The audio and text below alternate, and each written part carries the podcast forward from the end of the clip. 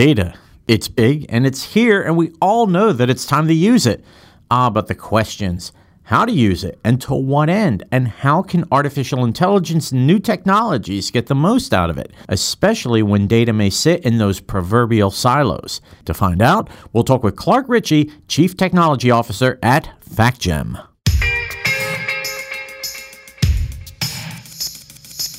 Welcome to BAI Banking Strategies, where each week we'll focus on the key issues facing financial services leaders. We'll bring you objective opinions and actionable insights that will help you power smart decisions. I'm your host, Lou Carlozo, the managing editor at BAI. Come on in. Thanks for tuning into the podcast. Fantastic to have you here with us. And here at our studios in Chicago, we have Clark Ritchie. Clark is the Chief Technology Officer at FactGem, which is based in Columbus, Ohio. Clark has more than 20 years' experience designing and developing software primarily for the defense and intelligence sectors. He's also taught in the master's program at Loyola University and undergraduate program at UMBC. Clark has investigated non traditional methods and technologies that use data more efficiently for more than 10 years. And Clark, thank you so much for appearing on the podcast today. Thanks for having me. If you are working in conjunction with a company, how would you set the stage for making sure that they are using data efficiently? One of the things we try to really focus on is getting companies to re examine the way they think about their data in a lot of organizations, IT has essentially trained the business to think about their data in technology terms. And there were really, really good reasons for doing that for 50 years or so. However, that's created this disconnect where business leaders have a certain understanding of their data and the way that that business runs with that data, and that no longer matches the way data is actually being stored. That disconnect makes it very difficult to get answers, to understand why certain actions are being taken, and to look at leading indicators. So the first thing we do is level the playing field and bring the actual representation of the data inside the technology together with the business's understanding. So there's no more cognitive gap there anymore. Both the business can work more efficiently and IT can work more efficiently because ultimately IT wants to empower the business to do things as efficiently and quickly as possible, and this enables that. That's a fantastic answer. There's also that question of fraud indicators. What are signs that can be identified by actual relationships between entities? We've seen some really interesting things. When I talk to fraud experts, whether that's in finance, government spaces, we've discovered these people have tremendous industry knowledge, tremendous domain specific knowledge on what to look for.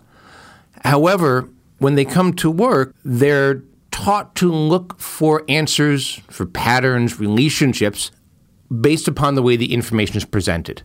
Uh, we did a large proof of concept recently for a major credit card company and they wanted to look at indicators for credit card application fraud.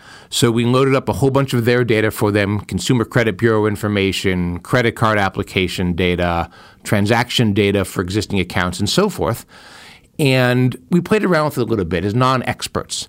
And one of the things I said was, you know, it seems to me we should look at the relationship between people and their phone numbers. Uh, again, coming out of the government, this is a space I've dealt with a lot. Something you very often see is that people go out to, you know, Walmart or any local shopping center and they get burner phones. And so if you're going to create a fraudulent identity for purposes of getting a fake credit card or a fake loan or whatever that transaction might be, you'll put some tape on the phone to indicate what the name is and so forth. You lay it on the desk, and you might have six or seven or hundreds of these, depending on how large your organization is, for your fraudulent activity. If you then look at that data you can look at the relationships, what is normal and what's not. So, for example, if you look at my activity, myself, my wife, you know, we see that Clark has a certain phone number. That phone number is connected to this credit card application. It's probably connected to two or three existing credit card applications.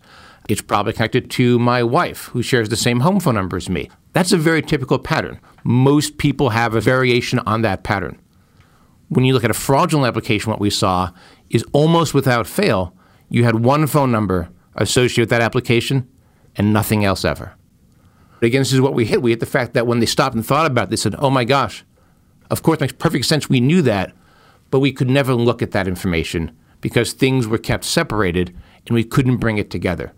These transactions, they're all happening in context, and the context is often just the regular relationships and connections that make up our daily lives.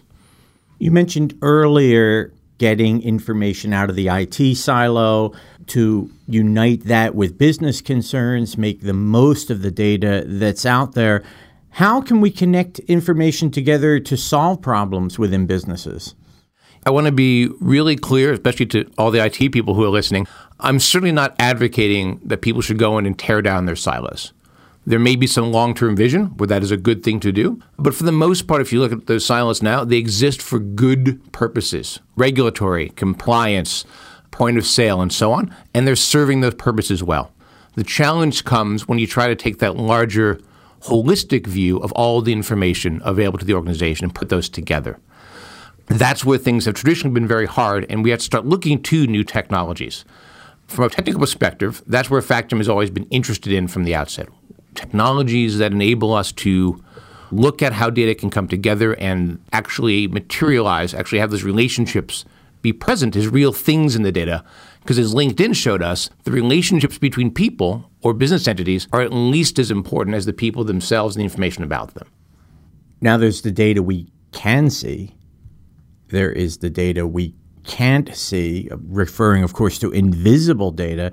Share a little bit with us about the concept of invisible data and the impact this is going to have on detecting fraud and doing other really useful things for the financial services industry. Yeah, invisible data is huge. It's a major problem for small companies, large companies, and the government, even. Invisible data refers to this phenomenon within organizations where one is people share information in normal ways. They send emails, they create Excel spreadsheets, they use personal access databases, they have PDF documents. And this information is important to how we run our business. That data, though, typically isn't tracked. It's invisible to the decision making systems present in most organizations. The other side of that is the information that's just resident people's heads in many organizations that have multiple complex systems, there's a process we often refer to as ETL or extract, transform, and load that is used to move data between systems to try to answer some of these questions. The logic behind why certain transformations and things are done or why data is moved only resides in the head of the person who's done that. We refer to as institutional or organizational knowledge. And then when people leave, that information is gone because it's never been captured anywhere else. The inability of organizations to leverage all of this invisible data can really be a very significant detriment to how quickly they can respond in a rapidly evolving business world, especially when dealing with the really big online tech giants, Amazon and Walmart, that are moving into all aspects of consumer goods and services. Maybe you can give us an example of how invisible data might work in a typical workplace where someone leaves and then what the solution to that would be to make sure that that institutional memory gets back to where it belongs. Certainly. You've got systems that people typically don't think about because they just work. You maybe make a phone call or you get an email from Sally in a certain department and you get the answer you need for today's board meeting. And no one really thinks about or has to worry about how Sally's getting that information, what systems is she using, because she just takes care of it. Sally's been there for 20 years. Sally's got an access database that just lives on her laptop, and she's got six or seven or maybe even 10 spreadsheets she's using to power that. And then one day she retires, and no one has been trained in that because no one's asked. In the worst case scenario, now that information is essentially dead to the company. I've literally seen this at very large banks where they've had to remove contractors for various reasons and then have to hire completely new contracting agencies at far higher rates to go back and say, I need to find the data that this other contractor had. We know it's in a data lake, but we don't know where anymore, and we now can't do these business operations. Unbelievable. Obviously, it seems like you can be proactive about these things, make sure that the data doesn't exist on Sally's laptop and nowhere else, but get it into other parts of the organization so that when she retires or somebody leaves or something happens, it's still there and there's an efficiency that saves time, that saves money, and things run smoother. Absolutely. It was really hard to take this data Sally May had in Excel and in Access and integrate that into the corporate enterprise data warehouse. Would have cost a lot of time and a lot of engineering dollars. If we can remove that barrier and make it easy for Sally to still do what she needs to do in Excel and have it automatically become part of that connected fabric now, we've not only enabled better decision making, but we've removed that source of invisible data by making it visible.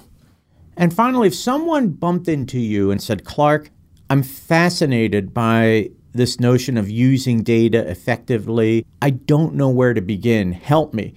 The most important thing is we kind of have to abandon a lot of our preconceptions. We're taught going into college and coming out of it, certainly if you enter the workplace, that this is the way data is. And that just doesn't have to be true anymore.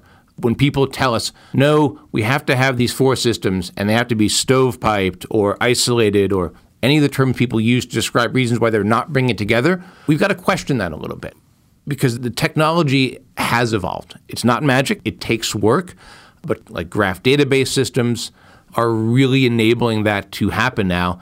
And we've just got to take that extra step, I think, and kind of push beyond that initial barrier of resistance. Companies are doing it. How can we do it? You took the extra step today, and the data is in. You did a great job. so, Thank you. Thanks for being on the podcast today and coming to our offices in Chicago from Columbus. I appreciate it. It's been great coming out here. Clark Ritchie is the Chief Technology Officer at FactGem. You can look for Clark on LinkedIn. And here are three key takeaways from today's podcast. Number one, it's a super exciting time with data thanks to smart networks, AI, and machine learning, all of it making access to data advantageous like never before. So here's the focus re examine how you think about data. Beyond IT, business leaders need to bridge disconnects and get to the point where cognitive gaps between business goals and IT disappear. Number two, criminal activity often manifests itself through prepaid cell phones, burner phones as they're also known, to get at where the money resides. But without fail, data will often give this away.